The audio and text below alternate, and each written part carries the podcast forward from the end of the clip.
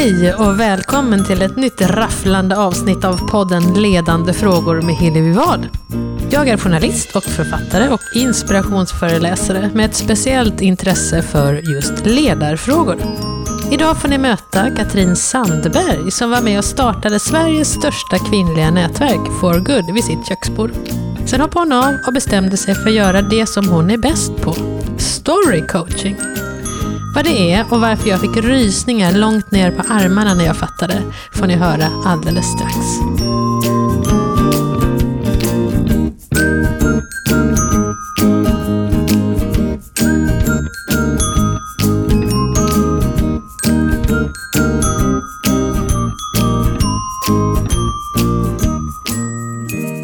Vi pratade precis innan här om, för jag sa så här, it freaks me out. Alltså det är liksom är helt knäppt i min hjärna att vi har så många gemensamma bekanta. Vi har jobbat med samma människor. Vi älskar samma människor i bekantskapskretsen. Mm. Vi älskar samma filmer. Vi eh, läser samma böcker. Vi har till, till och med samma favorithalsband som det står Fearless på. Eh, Tänk om vi är kloner. Men ändå har jag inte vetat att du fanns förrän vi var på en fest, releasefest för en bok för bara ett tag sedan. Så nu är jag så himla glad att jag har fått träffa dig, för du berättar lite grann vad du jobbar med just nu. Och det hette Storycoaching. Storycoaching, ja. Men... Och det där ska du få förklara. Men mm. vi börjar med, för du har jobbat som ledare tidigare, eller hur? I olika företag, eller? Jag har jobbat som ledare i olika företag, jag har haft ledande positioner, men det har varit väldigt små företag. Jag har alltid jobbat och rört mig till i nya branscher och i startups. Och då pratar man om företag som kanske har sex personer i sig, eller som max tio personer, eller som four good nätverket som jag var med och grundade. Vi var väl eh, mellan fyra och sex personer, men ofta så var vi liksom två i ledande position. Men att jobba med människor, det är väl att leda, även om man inte har en eh, definition för det, så att säga. Ja, och jag tänker på det här four good. Det är ju spännande, för där leder ni ju tusentals eller människor, alltså inspirerade, och där måste man ju leda. Det är just det, ja. Man vidgar begreppet lite mm. grann och tar bort liksom den här klassiska titeln som jag hoppas jag kan få återkomma till, ja. Just det här med, med hur vi namnger och besätt, rollbesätter och så vidare. Vad är det man är naturligt, så att säga? Eh, och det som blev naturligt för oss på four good, det var ju just att leda och inspirera eh, våra medlemmar. Och det var ju likasinnade flicktanter så mellan trettio, fyrtio och femtio som ville utvecklas i, i hur, livet. Hur, hur kommer det sig att ni startade det då? Det började vid ett köksbord. Det började vid ett köksbord. Jag, hade, jag var faktiskt på väg från min sista mammaledighet. Och på den tiden, runt tjugohundratre är det här, efter sommaren. Då var min roll att jobba som konsult i den digitala världen. Så jag jobbar med kommunikationsutveckling och så vidare. Och på riktigt så kände jag att den här... kostymen, den hade blivit för tajt i dubbel bemärkelse när jag skulle tillbaka. Dels så fick jag fysiskt inte plats i den, men hela mitt psyke och min själ kände att nej, men jag kan inte gå tillbaka eh, till Stureplan, citationstecken. Okay. Eh, så. och eh, där och då, jag hade liksom börjat vända och vrida lite på liksom det här med att eh, må bra och, och utveckla mig personligt och själsligt under mammaledigheten. Det tror jag många gör. Och sen så kanske man hoppar på och så kör man tillbaka in i ekohjulet. Eh, men jag var tveksam. Och i den här tveksamheten så eh, träffar jag tre stycken, inte nära vänner, men bekanta. Eh, inom loppet av en vecka. Och jag tycker att de här säger samma sak som jag. Ja, men jag vill må bra på insidan, jag vill ha work-life balance, jag vill få andra att må bra. Och då så tycker jag, vi ses hemma hos mig. För jag bejakar synkronicitet. Okay. eh, och det här liksom tänkte jag, det här att tre stycken säger det här. Jag vet ju inte om jag då var ledande, apropå att leda. Eh, men så börjar faktiskt four good. Eh, fyra tjejer runt ett köksbord. Var det hemma hos dig? Det var hemma hos mig. Och vad, i vilken ände börjar man då? För du var bra på idéer, eller? Och det var, jag det var, var bra, bra på idéer. Jag är väldigt bra när jag får en sån här inre eh, känsla.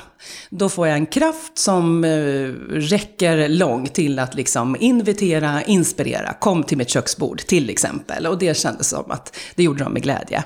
Och sen har jag ett väldigt högt driv till liksom, ja men vi ses igen. Eh, jag kan till och med gå igång då med min superkraft så att säga, som jag har identifierat idag. Att sätta ord på, det är väldigt viktigt för mig.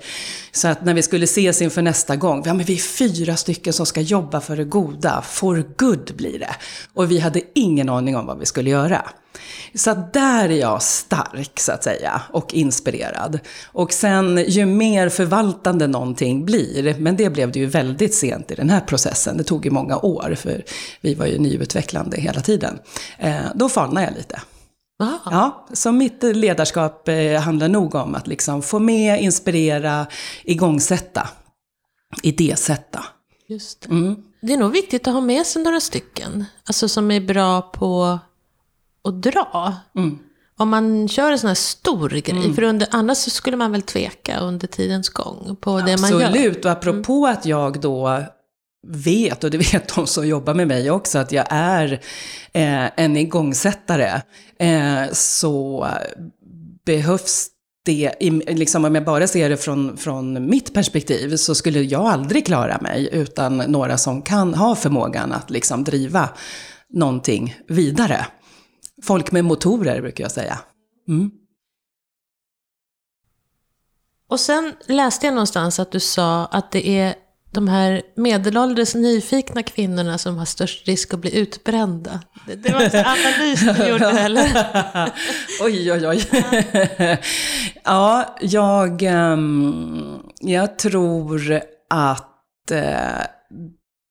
det är så fortfarande. Jag, jag tänker så här, att det finns liksom... Eh, ingenting är ju helt svart eller vitt. Jag tror precis som faktiskt vi när, när vi under for good-tiden, jag är ju inte kvar där längre, men när vi under for good-tiden gjorde en SIFO-undersökning eh, så kom det fram till att analytikern, hon liksom häpnades lite så. Och så såg hon att i den här matrisen så var liksom den här for good-människan som gick på de här föreläsningarna då. Eh, hon var lite exceptionell för att hon, hade, hon liksom maxade sina intressen liksom... Eh, i alla parametrar, och ofta så brukar det vara liksom inom ett område så att säga, som man, vad de nu har för skala, ja men jag gillar det här, fem poäng liksom. Men en for good-tjej, hon liksom, nej men där, det var ju nästan så här flugfiske, fem poäng men förstår mig rätt så, och, och, och då tänker jag att liksom den här att vara naturligt nyfiken och vilja ta in och växa, och dessutom kanske vara social med det. Och det är ju något otroligt positivt. Men jag tänker också i kombination med den eh, eh, kultur så, så, och den liksom, samhällssituation som vi är. Är man född liksom, på ett sextio- och sjuttiotal liksom, och fortfarande tyvärr, då det här med duktig flicka, det lever ju kvar. Och då vill vi, liksom, vad ligger, liksom, när man kopplar det med ambition som slår mot prestation, som liksom slår mot liksom, vad är good enough så. Där tror jag att eh, där går vi vilse. Eh, och eh, vi går vilse i min eh, andemening så, i och med att jag jobbar med det i, idag med ett sätt att liksom, försöka hitta vad det är som går fel. Det, vi lämnar vår inre kärna. Alltså vi lämnar det som är sant, lustfyllt, och går för långt ut i att leverera, prestera, därför att någon säger, men vad bra att du kan eh, projektkoordinera. Eh, och så håller man på och viker servetter eller skriver namnlister, fast det är inte det som kommer väldigt naturligt till dig. Eh, men du får lön för det, och du får bekräftelse för det, och du har en titel som säger, nej men gud, nu blev jag det här. Men varför har jag ingen energi? Varför blir jag inte glad? Och till slut, varför kan jag typ... Varför måste jag andas i påse? Ja, men liksom, jag menar det. Att, det är liksom att vi kommer för långt från det, liksom den här, de här inre superkrafterna helt enkelt. Eh, och de har vi. Och sen så sålde du din del i det här företaget. Mm. Eh, och, och det var...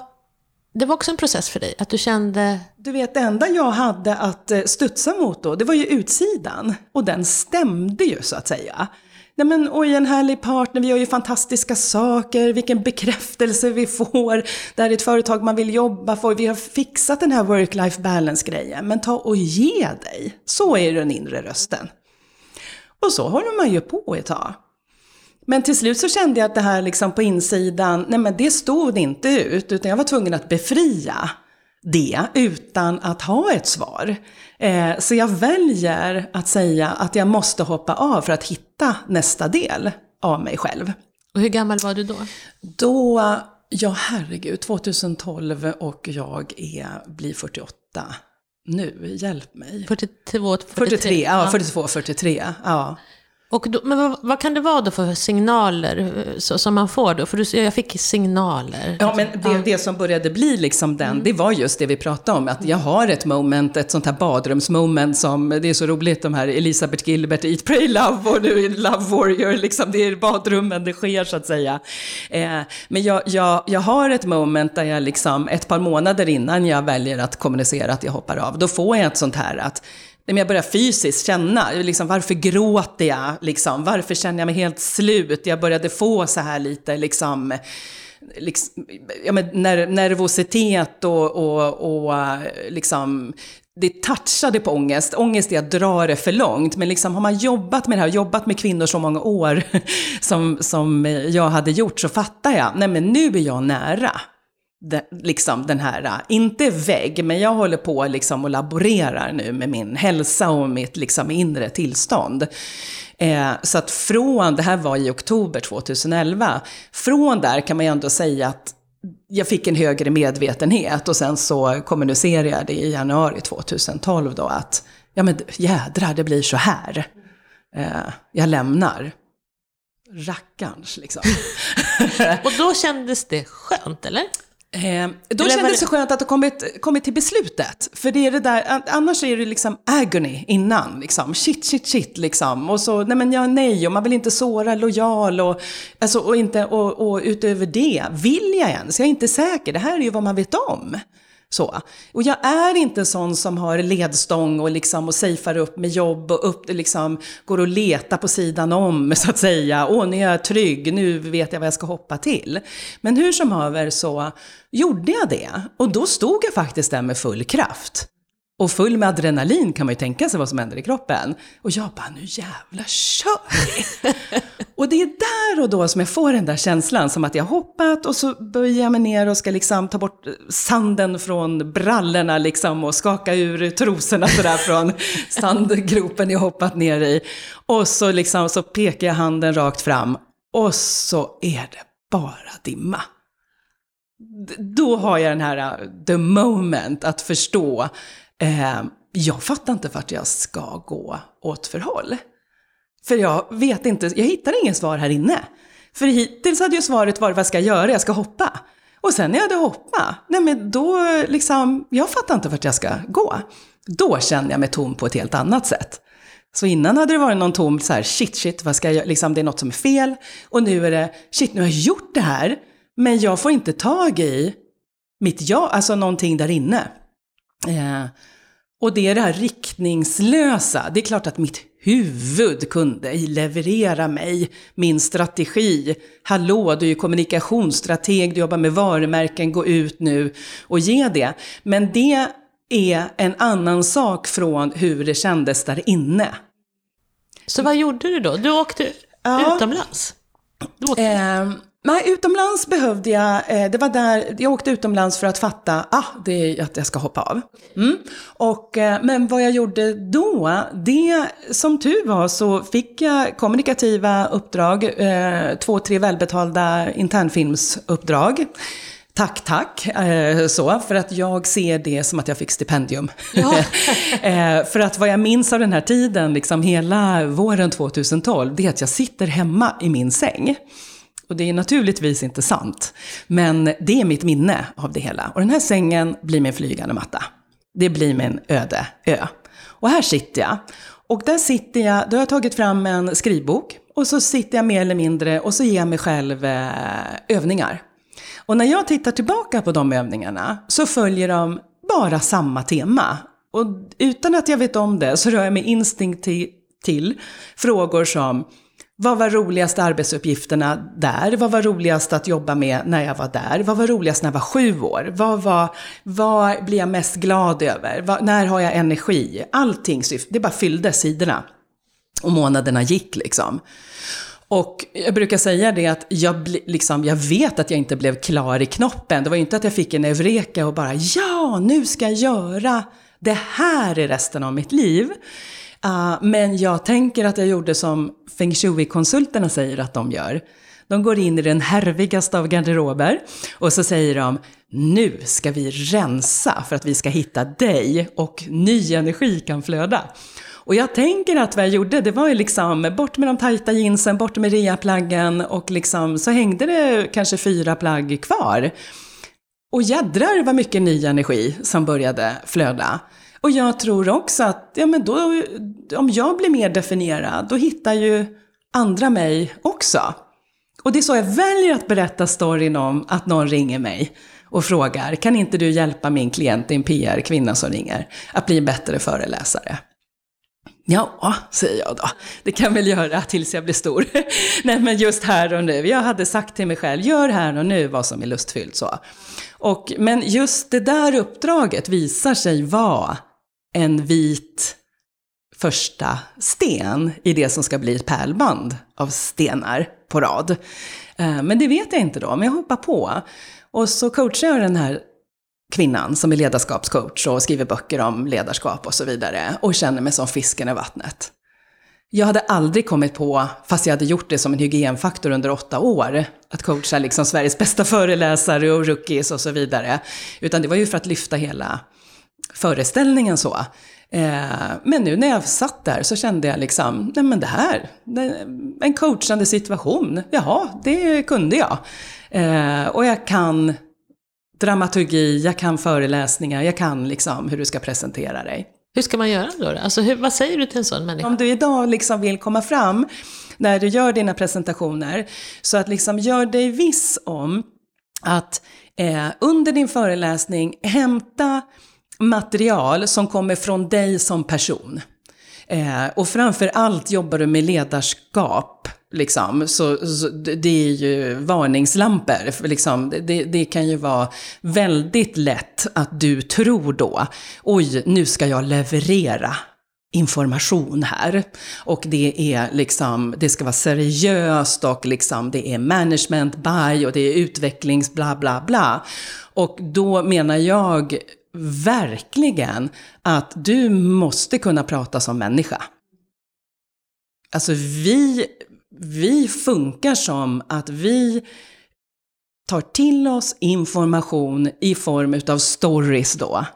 Och stories är ett vitt begrepp. Du måste tänka, eh, det behöver inte vara anekdoter. Du måste liksom tänka stories som: vad händer runt lägerelden? Och då är det mer än att berätta stories. Då är det: vad kände jag runt lägerelden? Vi satt där axel mot axel. Vi var nära. Vi var från våra hjärtan, vi kunde titta på varann och vi kände det. Det är så vi ska leverera när vi håller presentationer. Så det, liksom, det handlar om en närvaro, det handlar om att säga någonting. Ja, jag vet inte hur ni tänker, men jag tycker att det är skitsvårt när man pratar om medarbetarfrågor utan att nämna ordet kärlek. Alltså, ungefär så liksom. Sen kan man gå vidare och prata liksom, och leverera statistik och så vidare. Men du måste hitta nycklar i universella ord som skapar känslor, för det hittar mottagarens hjärta.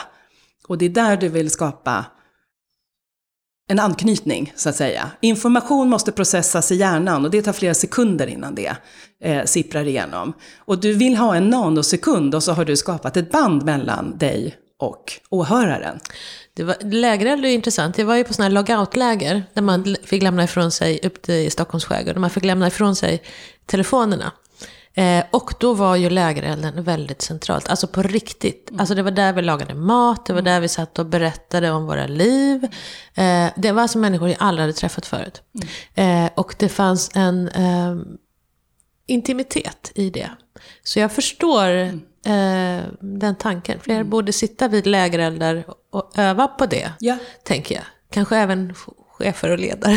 Ja, men absolut. Och det, det kommer tillbaka. Jag läste precis, jag, jag håller på och, och skriver en bok nu, så liksom har, har försökt att, liksom att bredda och inte bara ta all begåvad information inifrån mig, utan stödja mig lite med omvärlden också. Eh, och det är ju liksom eh, forskare och medarbetarprogram som just vill införa liksom begreppet lägereld och storytelling i eh, teambuilding. Det räcker liksom inte med att klänga i lianer och liksom att göra de här aktiviteterna, för det är någonting som händer när man berättar sina stories. Och det är just det här, det, det, jag vet att det kommer att kunna gå att förklara liksom biokemiskt så att, vi, så att säga, men det är någonting som gör oss trygga. Eh, sen the beginning of time, alltså sen vi, vi satt där så att säga. Vi satt ju där i många, många hundratusentals år eh, och nu sitter vi eh, i kontor och liksom cubicles så att säga. Med hörselpåpor på och tittar in en skärm. Ja, ja men det är ju det. Så att det, är liksom, det är ett otroligt effektivt sätt att, liksom, att, att skapa band. Så, helt klart. Och så, ja, så ja. Där, precis. Så där så blev det att jag coachade en, en föreläsare helt enkelt. Och det blev flera sådana. Och till slut så blev det att jag började titta på dem som varumärken och började liksom väcka liv i kommunikationsstrategen i mig och så vidare. Men vad som hände när jag vände mig om och skulle göra en webbsajt ett långt halvår senare, det var att jag tittade och så såg jag det här mönstret som jag flaggade för. Det hade blivit ett pärlband av vita stenar som låg framför mig. Eh, för det hade bara givit, det ena hade givit det andra. Så att det är liksom rekommendationer och så vidare. Och då såg jag att, men vad fasen, det är ju stories det här. Det är ju stories jag jobbar med. Och så fort det går upp för mig så kunde jag liksom se hela mitt liv. Hur jag alltid har försökt att leta och få fram och uttrycka mig själv genom och i stories. Så kommunikationsprogrammet, marknadsföringsprogrammet när man gick när man var nitton år på högskolan. Eh, det är ju stories som jag letar efter. Och när jag jobbat liksom i, i all form utav eh, kommunikation vidare, även liksom för good, det handlar ju bara om att skjuta fram stories. Eh, och där och då så kan jag ingå ett mycket starkare ägandeskap med någonting som jag har på insidan. En djup, djup vetskap eh, som jag idag vet, den kommer att förankra mig mycket, mycket tyngre än vilken roll som jag kommer att kanalisera det igenom över tid. Så om jag jobbar som eh, webbyråprojektledare, eller om jag driver ett nätverk, eller om jag som idag jobbar som storycoach, så bakom de rollerna så står hon som älskar stories. Och det är så jag vill att vi alla ska förstå kraften i att det finns något bakomliggande, någonting som definierar dig över tid och rum, som du när du tänker efter alltid har försökt låta komma till uttryck, men det är där det blir dimmigt. Det är där om vi krokar tag i liksom, vad händer när man blev en duktig projektadministratör och glömde bort de här rena uttrycken som vi faktiskt har. Jag älskar stories, jag älskar att se samband. Jag älskar att skapa kontakt. Jag vill se hur system och mönster hänger ihop. Jag vill uttrycka mig genom rörelse. Jag älskar att uttrycka mig på en scen. Och så vidare. Väldigt rena, men lustfyllda och ansträngningslösa uttryck av dig själv. Ja, det där var intressant. Alltså, vad, det där ansträngningslösa, det här gör jag utan ansträngning. Det var nästan tvungen att fundera på vad gör jag utan ansträngning. Mm. Och det är ju som du säger, skriva och prata, mm. analysera, ja. inspirera. Mm. Um, simma tydligen. Ja, precis. Och då, eftersom jag gjorde ett jobb av det här, i den här insikten och precis det jag flaggar för nu. Jag hjälper ju människor att titta tillbaka till de här sanna drivkrafterna, så att säga. Det är den sanna storyn om dig själv. Du har din livsstory, den är sann på ett sätt. Men så kan vi fördjupa vad är sant, så att säga. Och då kan vi liksom skapa en kärn... story om dig själv. Och det är just det vad vi sitter och pratar om just nu. Det är liksom fyra, fem starka drivkrafter eller passioner som du gör ansträngningslöst. Men för att börja hitta, som du har nu börjat vaska då, så säger du simma. Då kanske man ibland måste liksom, vi måste vara däckare. Vi måste sätta på oss eh, Sherlock-hatten och pipan. Och då måste man tänk, börja tänka, fråga sig själv. Vad känner jag när jag simmar? Vem är jag när jag simmar? Vad är det för känsla som uppstår? Och då kan det vara, jag har klienter, ja, men jag älskar fly, liksom när saker flyter, älskar ett flow, så. Och du vet, nu nickar du, och då är det så här, ja, men nu börjar vi komma, exakt, jag med. Förstår du? Du säger att du får rysningar, och det här jag menar, att när man pratar om något som är sant över tid och rum, om sig själv, och du hittar det bara i dig själv, då händer någonting biokemiskt i kroppen. Och det är det här då, om, för nu kan vi få ihop det här till liksom, att göra bra presentationer och eh, både om du är, jobbar som talare eller om du ska liksom, eh, gå ut och mingla eh, och så vidare. Det handlar om att just hitta de här superkrafterna.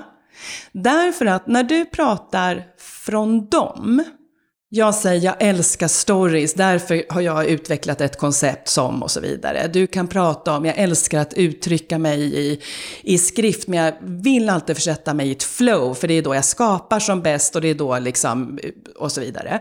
Eh, då pratar du om dig själv över det som är sant över tid och rum. Vad som då händer, det är att hela ditt system reagerar på det. Eh, du får en högre energi. Så skulle jag ta in någon annan i rummet och du skulle säga det, då, då skulle den personen också se det. Det är så jag ser på mina workshoppar också. Då säger jag, ser ni nu, ser ni nu vad som hände? Mm. Och, och då är det ändå bonuseffekten. Därför att varför vi ska göra det, det är vi ska göra det för oss själva. För att det på riktigt hindrar oss, det här låter ju maka- liksom, men det hindrar oss från att bli utbrända. Alltså här ligger nyckeln till mer självkännedom, mer självinsikt. Insikt. För att det är så här du vill känna för att du ska vara i balans, i hög energi och så vidare.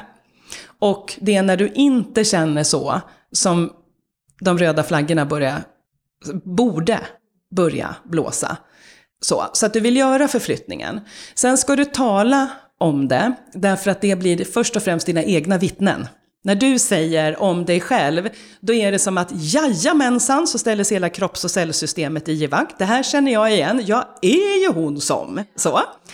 Och det är det, det är det som gör att ja, men nu är jag hemma i mig själv, nu kan jag ta ett vettigare beslut, nu kan jag liksom säga vem jag är, vad jag tycker. Nu kan jag presentera mig, fram från, presentera mig från högsta läge.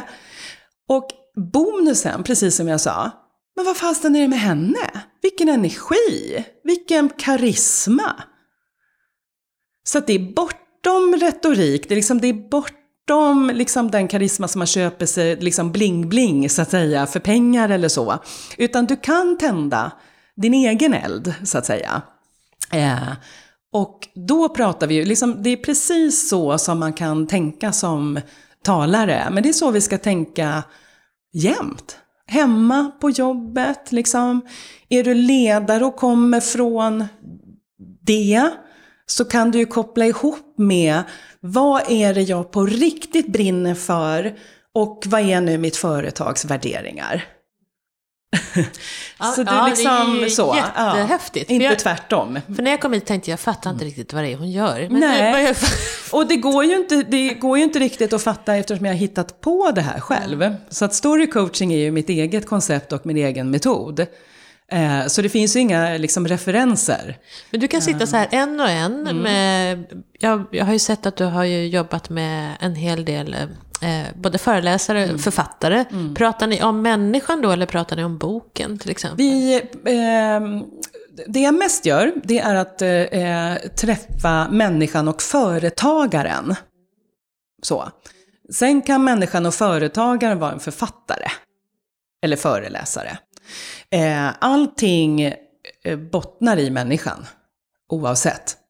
Och sen kan man se hur mycket man lägger upp för att hitta människan, alltså det som vi nu pratar om, den här sanna storyn. Jag försöker alltid att eh, under pistolhot tvinga dem att, att göra just den processen.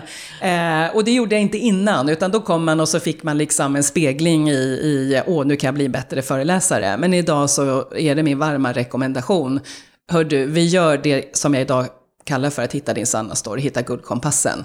Därför att kan vi då kroka tag i det som kan tända våra eldar, då har du liksom snabba eh, centreringspunkter under din föreläsning till exempel. Men då ställer du frågor under ett samtal eller ger du dem hemläxor? Vet vad de får göra nu för tiden? Det började så. Ja. Men sen kom jag på det smått fantastiska att allt vi behöver, allt, det finns i din livsberättelse. Så jag säger så här, berätta din livsberättelse för mig. Och det får man göra under två timmar. Och ur den kan jag spegla och vaska ner de här superkrafterna då. Så att det blir liksom, jag brukar säga det att det finns ingen, nu sitter jag och är coach liksom förvisso, men det, det, det, jag hjälper dig bara att peka ut så att säga. Det blir som en bevisföring. För det finns ingen, det här är skitviktigt, det finns ingen som kan berätta vem du är, enligt mitt sätt att se det. För det finns ingen som kan berätta, gud vad du gillar flow. Förstår du? För att det är bara du som kände, du sa ju det, du fick rysningar. Så att du, du måste ju vara din eget instrument. Ah, här är det! Just det, exakt så är den känslan. Exakt så när jag försöker göra en karta utav det här. Nu fattar jag. Det, då är det en superkraft, en drivkraft som liksom kommer fram naturligt och ansträngningslöst genom dig. Och liksom jag kan visa på, titta där försökte den komma fram, där försökte den liksom visa sig. Eh, men det är ju med hjälp av din livshistoria.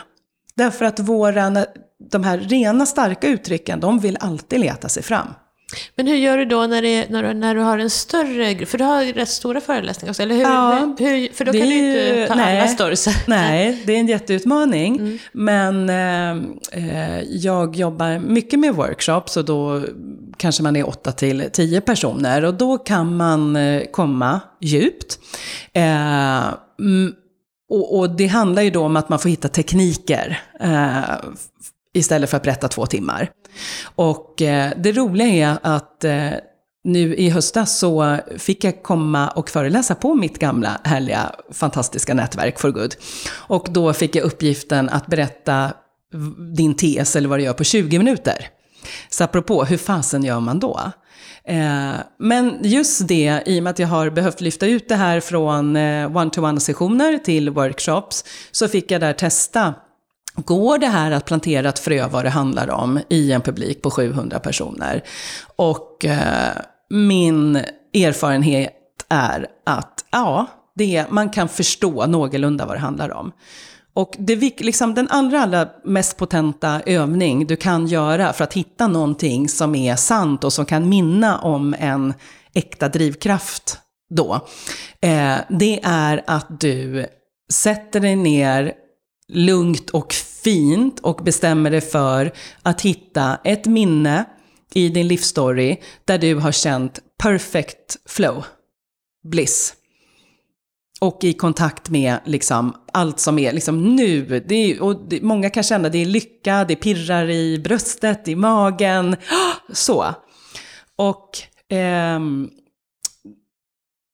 den ledtråden som kommer fram där, även om ditt huvud kommer vilja dissa det. Och speciellt om du nu är, vi säger att du är, är chef och jobbar med ledarskap så att säga.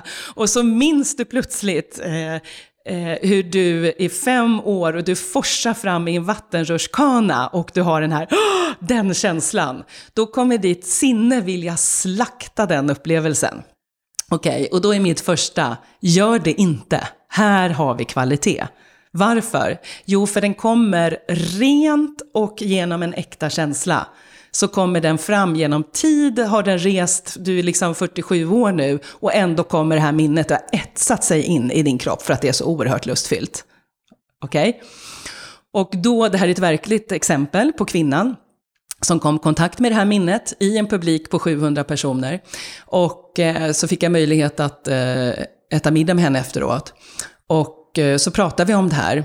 Och så sa hon att ja, först så tänkte jag, vad sjutton kan man göra utav det här? Och sen så ganska snabbt så kunde jag liksom para ihop flera, connect more dots, så att säga. Jag är ju väldigt svängelsk, jag kunde inte hitta det svenska för det nu. Så kunde hon liksom se flera samband, en, en röd tråd, där hon genom livet älskar att kasta sig in i nya situationer. Hämningslöst. Och hon är liksom en etablerad, nytänkande företagare, en, liksom en serieentreprenör eh, som, och det har kommit liksom till tydliga uttryck så att säga. Och hon är inte färdig, hon kommer ju fortsätta att göra det i olika former. Eh, men i och med det kan du äga en annan story om dig själv. Och det är den som jag tycker är intressant, att när vi kan börja prata om oss själva, men jag älskar det oförutsedda. Jag älskar att testa, att liksom spränga den här gränsen, att se vad händer om jag nu tar mig dit. Precis som det kändes när hon liksom slog i väggen i poolen, så att säga, i den vattenväggen. Så. Och då kan man ju liksom tänka sig att när någon säger så, då händer ju något i mig som mottagare. Man blir ju lite så här, men berätta mer. Så.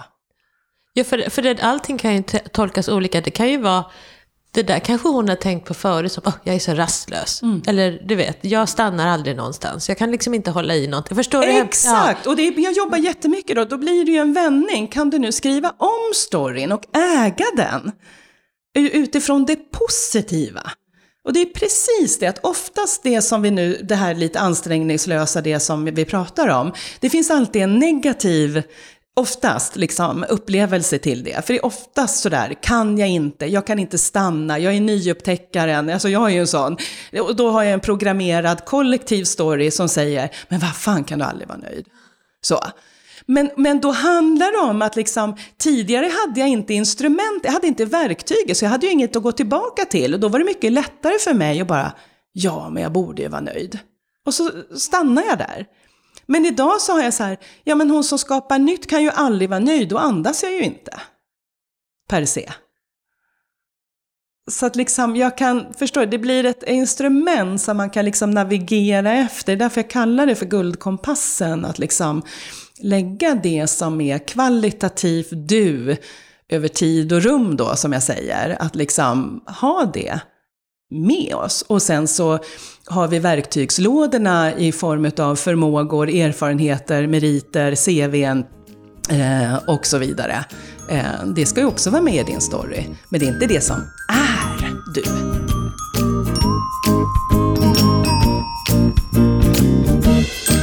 Ja, men det är precis det där att få fatt i vem man är innerst inne som är så häftigt. I augusti kommer Katrin Sandbergs första bok, Hitta din sanna story, ut. I den kan ni läsa mer om hennes berättelse och hur du hittar dina inre superkrafter. Nästa avsnitt kommer om en vecka. Lyssna gärna då. Och om ni gillade samtalet så blir jag jätteglad om ni delar vidare. Och vill ni kontakta mig eller ha synpunkter så finns jag alltid på hillevi at hillevi punkt nu. Tack för att ni lyssnade.